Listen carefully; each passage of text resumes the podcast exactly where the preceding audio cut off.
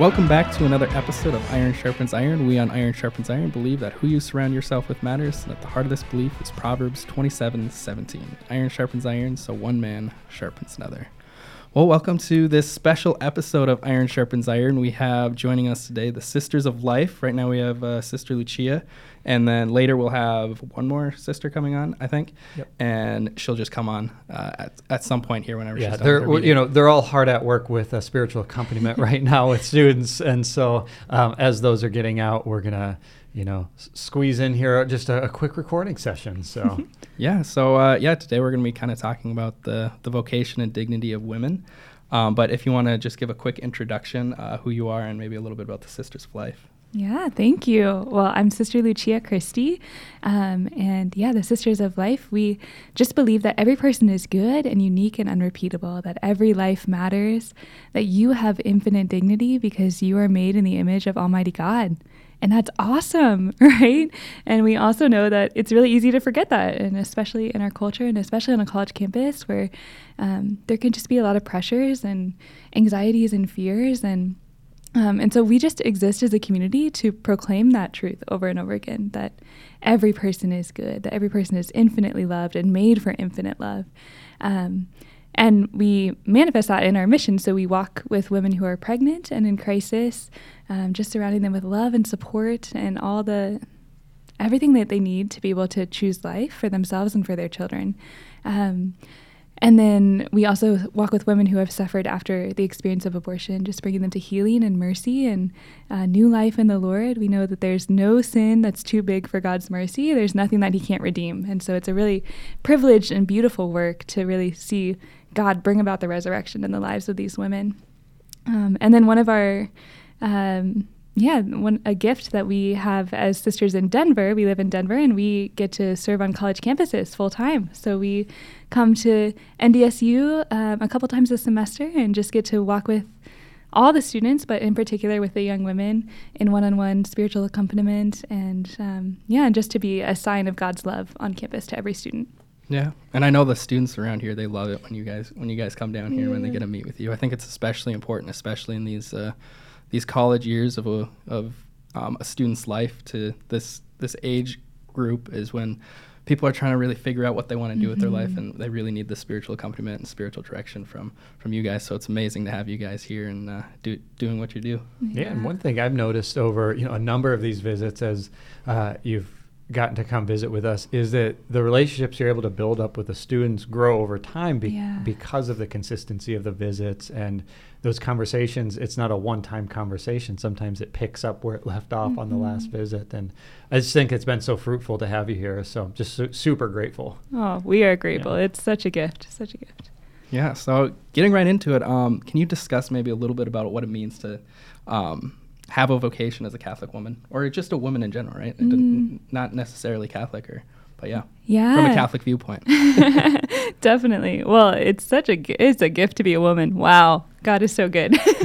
um, yeah, I think there's there's something very beautiful about the the feminine heart, which is is made to be receptive, right? And so we, in particular, in our relationship with God, we have this this gift of written into our bodies is what's also uh, mirrored in our souls, right? That we are we're made. Every human being is made to be receptive to God's love, but women in particular have it's easier in some sense, right? because that's how uh, our physical bodies are made as well to be receptive to love.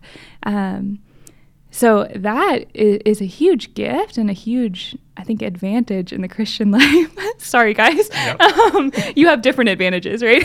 um, but we we have this this gift that's uh, that in, part of our nature is to be open to the other and and ultimately to be open to God, right? And Jesus is portrayed as the bridegroom, right? The bridegroom of the church, and we are the bride. And so to to really embrace our femininity is to embrace that ultimate vocation to be the bride of Christ, right? And um, yeah, and so our our vocation in this life is meant to be a reflection of that, whether we're called to religious life or consecration or to marriage. Um, it's it's a, a beautiful complementarity of of really living that receptivity from here until eternity. Yeah. Um, yeah. Fulton Sheen, I think, puts it really nicely on the importance of women in society. And I have a quote here mm-hmm. um, written down from him. It's um, to a great extent, the level of any civilization is the level of its womanhood. When a woman or when a man loves a woman, he has to become worthy of her. The higher her virtue, the more no- noble her character, the more devoted she is to truth, justice, and goodness, the more a man has to aspire to be worthy of her. The history of civilization could actually be written in terms of the level of its women. So yeah, with um, thinking of that quote, it's just amazing. The the vocation of women and women is just the entire civilization is really j- just like he was saying is um, determined on that um, womanhood. Um, but yeah, can you discuss a little bit about um, the discernment and dis- uh, discovering your vocation as a woman? Um, um, maybe not as much detail of, of your d- vocation story, but how a wom- woman can go about doing that. Yeah, well, I think it, it all happens in prayer primarily, mm-hmm. right? Of uh, really spending time with the Lord and asking the question of God, how have you made my heart to love? Right? What is what are your dreams for me? Um, what is this love that you've given me to then lavish on the world? Right? Um, so it, it begins with receiving God's love. It begins with receiving myself as a gift and knowing myself to be infinitely loved. Um, and then to ask the question, all right, Lord, you've given me so much. How are you inviting me to give that love away? Right? What does that look like in my life? Um, and that, yeah, it, there's many manifestations of that in the world, right? Um, but yeah, it's primarily about how are you calling me to love and be loved, right? And what is what is the gift that I can give to the world in that? Yeah, yeah, no, that's uh, um, yeah, really profound. Um, really um, in prayer and building that relationship with with Jesus, right? Mm-hmm. Figuring out how um, you can build build off that and, and grow in that and spirit even in yeah spiritual direction like yeah, you guys totally. do here and yeah. Yeah it's a gift to be able to talk it through with someone else too right? Someone who's a little bit further in the spiritual life someone who knows uh, discernment deeply, right, and has lived it themselves, that can be a huge gift um, to just be able to to bring what's happening in prayer. What what am I hearing from the Lord? What am I not hearing? Maybe, yeah. um, and what does all this mean? Yeah, we we all need that. We need someone kind of outside of ourselves to to be able to look. Um, with a little bit more objectivity at, at what's going on and, and how God might be moving. Mm-hmm. Yeah. And I think, yeah, especially in kind of the secular society we live in, we, I, I see a lot anyway, just on social media about how you know maybe that motherhood isn't the isn't you know something you have to strive for. It's not important. You know, go after your career or mm-hmm. something like that. Mm-hmm. Um, something you know that's not as important at all at, at all from what what we know. Um, so yeah, maybe you can talk about some of the challenges that women might face in um, today's secular society. Definitely. Well, maybe we could just welcome before we answer this question. Sister Veritas just arrived. Yes. Hi, I was late. Sorry. no problem. No problem. But like we said, doing the hard work of spiritual accompaniment. Amen. So, yeah. yeah. It's a gift. Totally a gift. Yeah. yeah. Yeah. So welcome to the. Uh, Thanks so much. To Iron Sharpens Iron. Um, if you want to, can you give a just a pr- brief introduction of. Uh, of yourself, maybe your name, uh, a little bit about yourself. Sure, sure. I'm Sister Marie Veritas. I'm originally from Canada, Western Canada, where it's also cold like North Dakota. So I'm negative 40 is normal for me. So I, I feel very at home here. And uh, I've had the gift of um, uh, entering the Sisters in 2010 and uh, been in a variety of missions, but I just got mission to our Denver location in, in uh, August. So the gift of uh, visiting campuses uh, this year. So love coming to NDSU. Such a joy. yeah, no, it's awesome. We love having you here for yeah, sure. For yeah, sure. it's such a gift. Um, but yeah, um, any let's uh, yeah I the secular world the question the secular, right like it's kind career, of yeah, the and and, and I've seen this just um, you know in, after a number of years of marriage and watching different married couples that my wife and I have known and the balancing of the that career question especially as children start to come along and then they don't know kind of what to do it's not they, they don't have the foundation um, built up for sometimes um, the wife and mother to step away from that and um, so I don't know that whole dynamic. Maybe mm. yeah, speak on that. Yeah.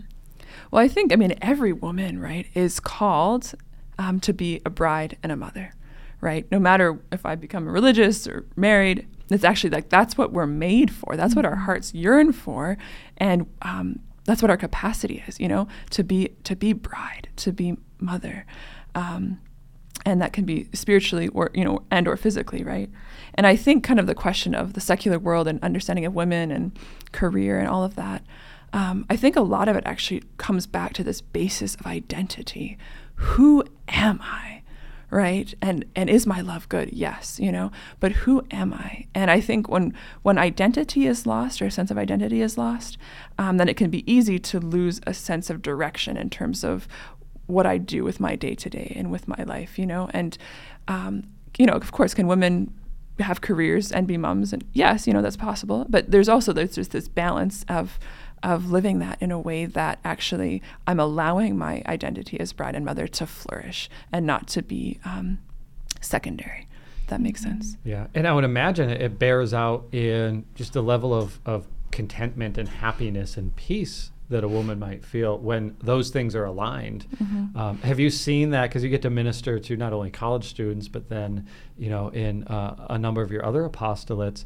Have you seen that kind of click for some of the women that you minister with? That they actually, as they get that point, sister, that you just uh, mentioned, that wow, they they actually become more peaceful and happy. Mm-hmm. Definitely, definitely. It's a, it's amazing to walk with a woman who's pregnant and and experiencing a crisis, right? Experiencing really tragic and difficult circumstances a lot of the time, right? Um, but then to see her embrace her motherhood it it changes everything, right? And she comes alive in a new way and and it doesn't mean that everything suddenly is perfect in her life right. and that things are totally easy, but even in just her her saying yes to okay, God has entrusted this new life to me and I am capable of love in this situation. Um, it is so stunning to mm. see what God does, right, with that yes, and how the mother herself experiences new life, right? Um, yeah, it's so, so beautiful. Mm-hmm. We had one woman who was living with us at our convent in Manhattan, and um, she had had her baby. She had lived with us with her, her baby, and uh, then she'd come back to visit a number of, of uh, years later. And she said, "You know, sisters, I'm I'm finally becoming the person you always believed me to be. Mm. You know, you always knew who I was, and and it's so moving. You know, like." Um, yeah, like this giving women permission to actually be who they are. It's so powerful. It, just the flourishing. Sister Lumen Gloria just arrived, so we just want to say welcome. Yes, welcome to uh, welcome to the podcast. I don't, I don't know if you want to give a brief introduction of uh, of yourself or. Uh, Oh, sure. I'm Sister Lumen Gloriae. Um, I am originally from Nebraska, so good Midwest. All these good North Dakotans here welcome to us. So, um, I am in my seventh year as a sister of life, and I live in Denver, Colorado, with these two good sisters that you've been hearing here. So. I, I, I love this podcast because as each of you trickle in, it's because you're just so hard at work serving our students and being with them. It's just, it's so much fun. Yeah. Yeah. So yeah, we're kind of talking about yeah, just the dignity of women. Um, uh, maybe yeah, we can uh, touch on a little bit about ha- the, these challenges that we talk about, but how women can embrace um, their dignity in the midst of these challenges, and uh, yeah, how can they help other women do the same? Because um, I mean, a lot of uh, college campuses they don't have the blessing of having you guys uh, um, serving on them. So I guess how can women maybe who don't have um, the Sisters of Life coming to their campus. They don't even have a Newman Center, maybe, but how can they um, take these challenges and go out and help other women um, face them head on?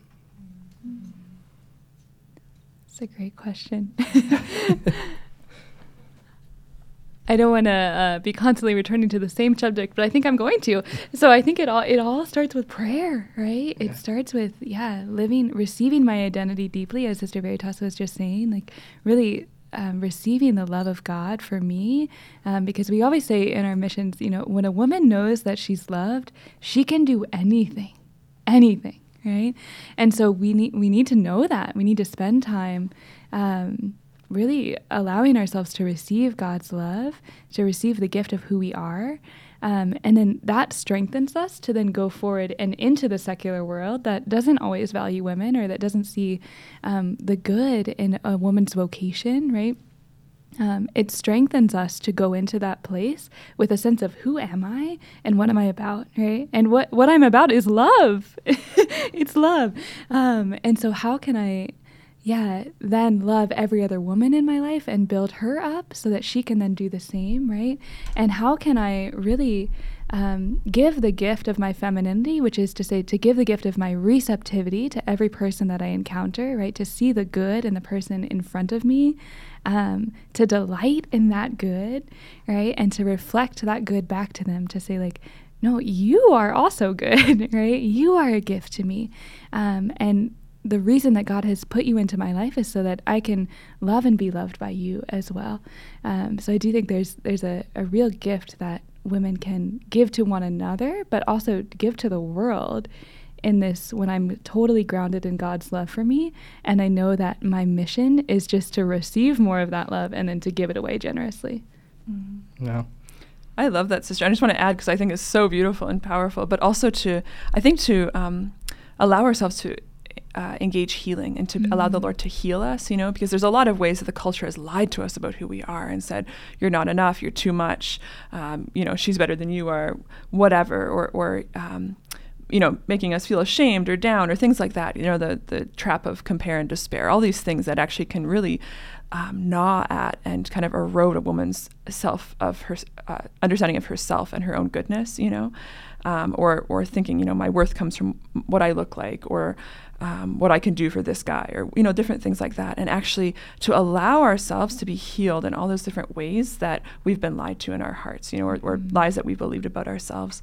Um, I think that's a powerful thing, actually, in, in terms of being able to live our identity and root ourselves in our um, yeah, and the feminine genius, as uh, John Paul II talks about, you know. So through prayer, you know, that can happen through prayer, um, through yeah, spiritual accompaniment.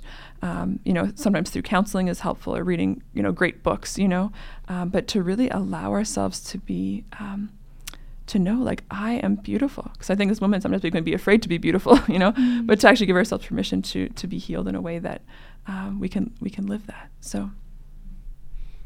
Yeah, you know, as as you're describing all this, um, this image comes to my mind of you know, the world of man, the masculine world, and it, it, it tends to be very technical and objective and almost utilitarian. Mm. Whereas uh, when woman gets to come into the picture, she softens it, makes it more life giving, uh, more pleasant to be there, and I, I, remember way back when when I was a focus missionary, uh, we had a regional gathering of local missionaries that were in that region. And we all got together, and uh, one night the men were going to host the big meal, and then the next morning the women were going to host the brunch. Mm-hmm. So we all showed up. And the you know everyone's having a good time. The food's there. The food tastes good. But the men they're serving it out of like those foil trays, and it's just kind of on the counter, and it's like eh, food's ready, you know. And and it, the house itself is know, it's like a college aged man's house. There's like posters on the wall, DVDs, sports, you know, but not a whole lot. So then the next morning, we all show up to uh, one of the women's apartments for brunch, and we walk in, and there's a vase of flowers sitting there, and it's clean. Everything's pristine, and there's a, a, you know aroma candles burning, and the food is presented on trays, and the fruits cut in little shapes and all that, and and the, you the, the the night and day difference between the two. Now we all got fed at both meals, but there was just something fundamentally more pleasant about the brunch that the women were hosting. You know, the men made sure we didn't starve. Great, fine, but but the women made sure that we were loved, mm-hmm. and and I think that that image always just comes to my mind. If you want to know the difference, well, boom, there it is. yeah. yeah. And I do love how you keep coming back to uh, root your relationship in prayer because your relationship with Jesus is really where it all comes down with, mm-hmm. Mm-hmm. comes down to. And if you don't have that, we're, we're really nothing. So really root it at the beginning is go to prayer mm-hmm. and then even through your your meetings you have or spiritual accompaniment continue to take that to prayer and, and every moment pray unceasingly right? Yeah. and uh, so I, I love how you keep coming back to that and especially in today's society like you were talking about with, with social media and we're constantly comparing ourselves to um, you know how, how we look how, how many likes we get or something like that. But really at the end of the day none of that matters. It's um, that you're a child of god and you're loved you're loved by god. Um, but yeah, we're coming uh, coming up to the end here. Unfortunately, we are on a time limit with how how busy you guys are here, and we love that um, you guys are probably heading right out to spiritual direction or lunch right after this. But um, just a tight schedule, and we're so happy that you guys. Uh, could join us on today's podcast. Um, but is there any any last words you'd like to leave with uh, our listeners or anything? Hmm. I would say don't be afraid to let yourself be loved. You know, that that's, yeah. Each of us is loved uniquely, unrepeatably. You have a gift to give to the world and to Jesus that no one else can give, right? And God loves you in a way that He loves no one else in the world. No one else who has ever existed, no one else who will ever exist for all time. So, um, yeah, to be bold in claiming that identity, right? To be bold in in presenting yourself before the Lord and saying, "Here I am, love me," right? And then, um, yeah, to be bold in giving that love away generously, because because you have a, a love that the the world is thirsting for, um, and that only you can give. Awesome. Yeah. Well, uh, to our listeners, like, subscribe, share this to someone, and let them know that they are loved. But yeah, thank you again, sisters, so much for being on. Thank you. We're praying for you all.